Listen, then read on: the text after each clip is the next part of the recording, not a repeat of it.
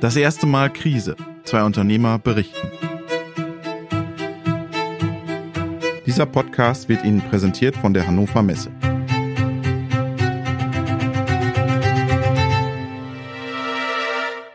Hallo, verehrte Zuhörerinnen und Zuhörer. Das ist die fünfte Folge des Podcasts Das erste Mal Krise. Mein Name ist Robert Weber. Willkommen in der neuen Normalität. Wir sind zurück in Weiden bei Marco Bauer von BRM. Die Produktion arbeitet weiter im Zweischichtbetrieb, keine Krankheitsfälle und der Auftragseingang ist stabil. Doch es hat sich was verändert. Auftragseingang auch wieder relativ stabil, aber man, man, man kann halt leider nicht ähm, über Monate hinweg mehr planen, sondern es ist halt wirklich ja, tageweise, wochenweise. Aber prinzipiell eine gute Woche. Die BRM-Mitarbeiter sind zurück in einer neuen Normalität.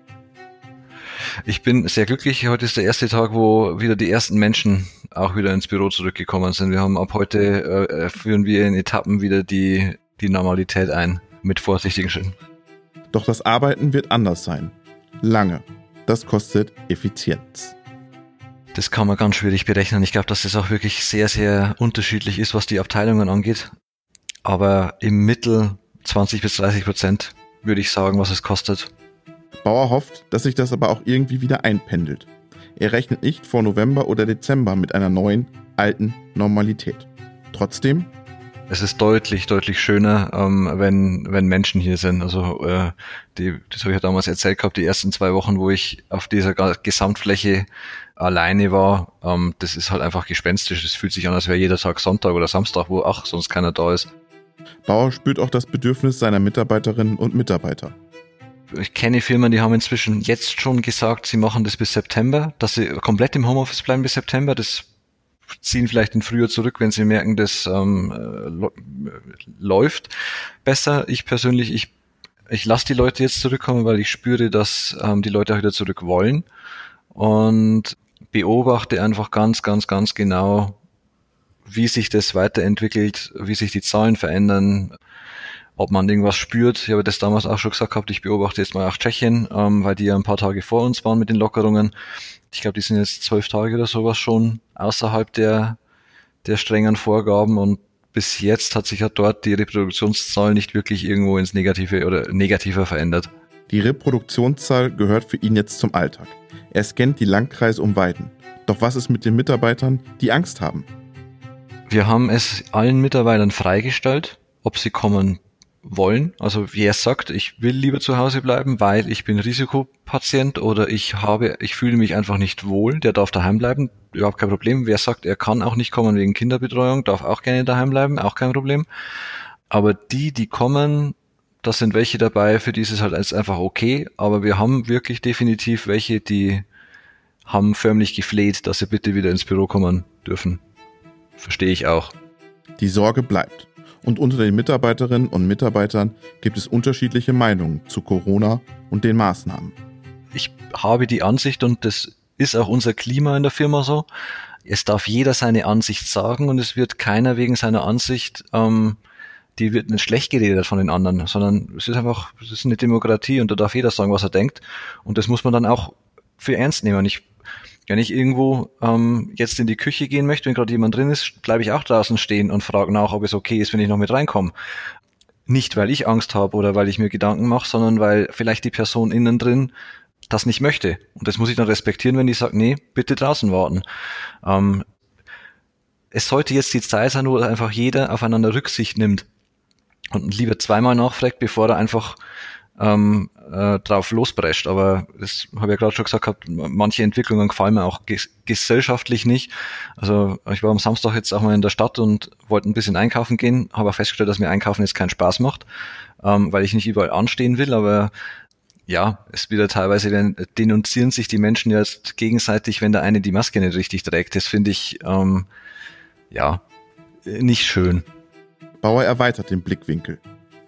Also ich, ich finde die momentane Entwicklung gesamtgesellschaftlich finde ich nicht gut. Ähm, ich bin vom Grundtyp bin ich jemand, ich sage eher mal Ball flach halten ähm, und einfach mal schauen. Also momentan habe ich das Gefühl, die Leute, die Menschen können einfach nicht einfach mal einen Mittelweg gehen, sondern sie müssen immer vom einen Extrem ins andere springen. Wir machen als eine Extrem, wir machen sofort alles zu. Ah, jetzt haben wir gesehen, die Krise oder die, die Katastrophe kam jetzt nicht so, wie wir es uns äh, gedacht haben. Jetzt machen wir gleich das andere Extrem und wollen gleich wieder alles aufmachen. Das passt aber nicht. Also ich bin überzeugt, Mittelweg ist gut. Deswegen, ich könnte jetzt auch sagen können, ich lasse gleich alle 80 Leute wieder auf einmal kommen. Dann was passiert mir dann? Dann habe ich einen Infizierten und habe gleich hab zu. Dann habe ich es ja schlimmer wie vorher. Also ähm, man weiß vieles nicht. Vieles ist, erscheint mir auch nicht rund von manchen Beschränkungen und Themen, wo ich auch das Gefühl habe, da das passt nicht zusammen, da sprechen einfach unterschiedliche Fachgruppen miteinander. Aber ich bin eher schon mit Maß und Ziel, Step by Step. Ähm, also dieser Prozess, den wir jetzt haben mit dem Teamwechsel, der wird sich die nächsten sechs bis acht bis zehn, zwölf Wochen sicherlich noch hinziehen.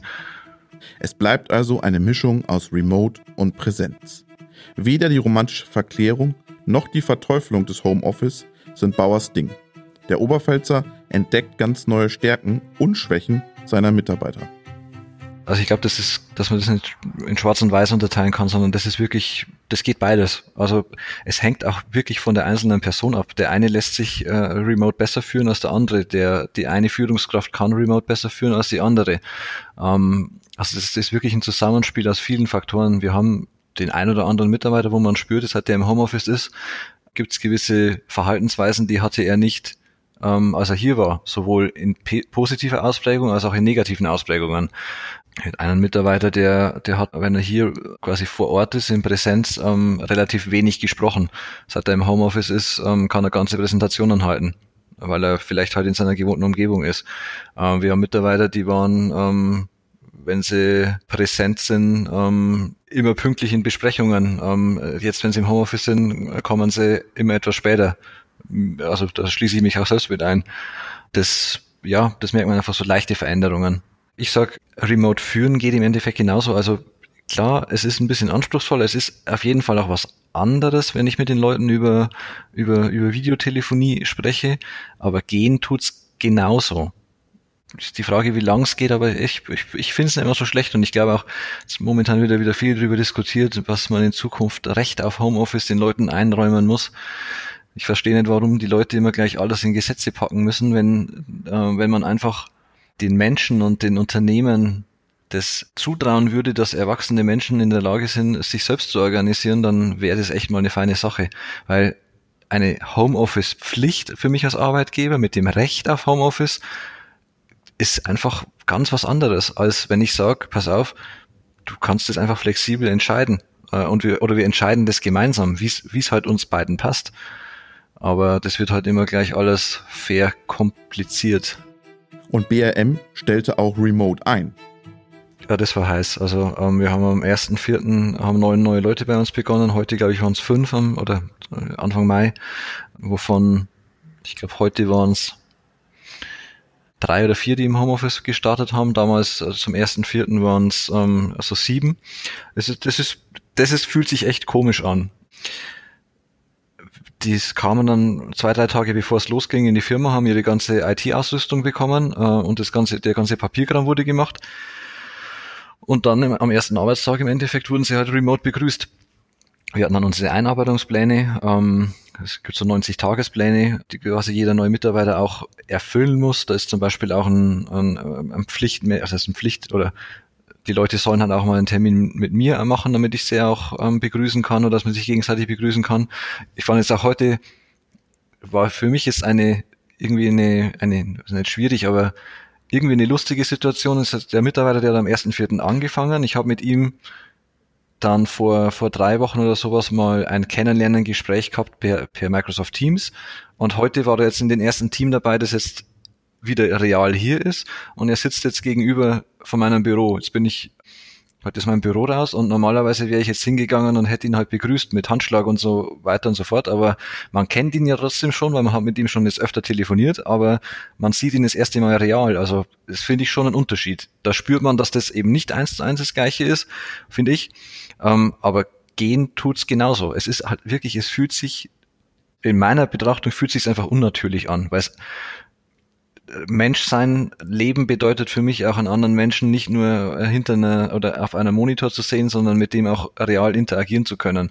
Und ähm, das, glaube ich, wird einen auch keiner nehmen können. Kann sein, dass wenn wir jetzt die nächsten fünf Jahre im Homeoffice arbeiten und leben, dass man dann irgendwann mal so desozialisiert ist, dieses reale Menschenerleben nicht mehr braucht, aber mir fehlt's. Also ich freue mich wirklich, dass ich heute auch mal wieder ein, ein Lachen in den Fluren gehört habe und ähm, gefällt mir. Auch Vorstellungsgespräche verändern sich. Fast. Die Leute, die jetzt bis jetzt neu angefangen haben, das waren noch welche alle, die wir real eingestellt haben. Vorstellungsgespräche haben wir jetzt momentan nur noch remote. Auch da ist das gleiche Erleben. Ähm, früher gab es Vorstellungsgespräche, die haben eine Stunde gedauert. Jetzt bin ich froh, wenn ich mit dem ersten Remote-Gespräch bei einer halben Stunde rauskomme. Ähm, das ist einfach nur noch ein erstes, ein erstes Antasten, mal den Lebenslauf durchgehen, ähm, mal sich zumindest unterhalten, so Basics mal abzustimmen, aber letzte Woche hat man eine, ein, ein erstes Interview Donnerstag. Ähm, die kommt morgen Nachmittag mal persönlich vorbei, weil man einfach dann, wenn man dann sagt, interessante Persönlichkeit, möchte man kennenlernen, das geht dann in meinen Augen besser einfach, wenn man das real macht. Zu den neuen Kolleginnen und Kollegen gehört jetzt auch eine Erzieherin. Sie sollte die Kinderbetreuung übernehmen. Wir wollten halt ihr eine Möglichkeit bieten, auch solange der Kindergarten zu hat, auch den Leuten die Möglichkeit geben, wieder tageweise ins Büro zu kommen, damit sie dann wieder Abwechslung haben. Aber das geht halt einfach nicht. Das ist, ist ja auch irgendwo verständlich. Ich kann sagen, der offizielle Kindergarten hat zu und ähm, verstehe ich ja. Sie bleibt an Bord. Bauer will in der neuen Normalität Kinderbetreuung ermöglichen. Der Betriebskindergarten ist eine Vision. Zunächst sollen Schließtage und Ferien überbrückt werden. Wann das ist, bleibt offen. Nächste Woche sind wir wieder bei Dr. Theo Steininger. Bis dahin Bleiben Sie gesund.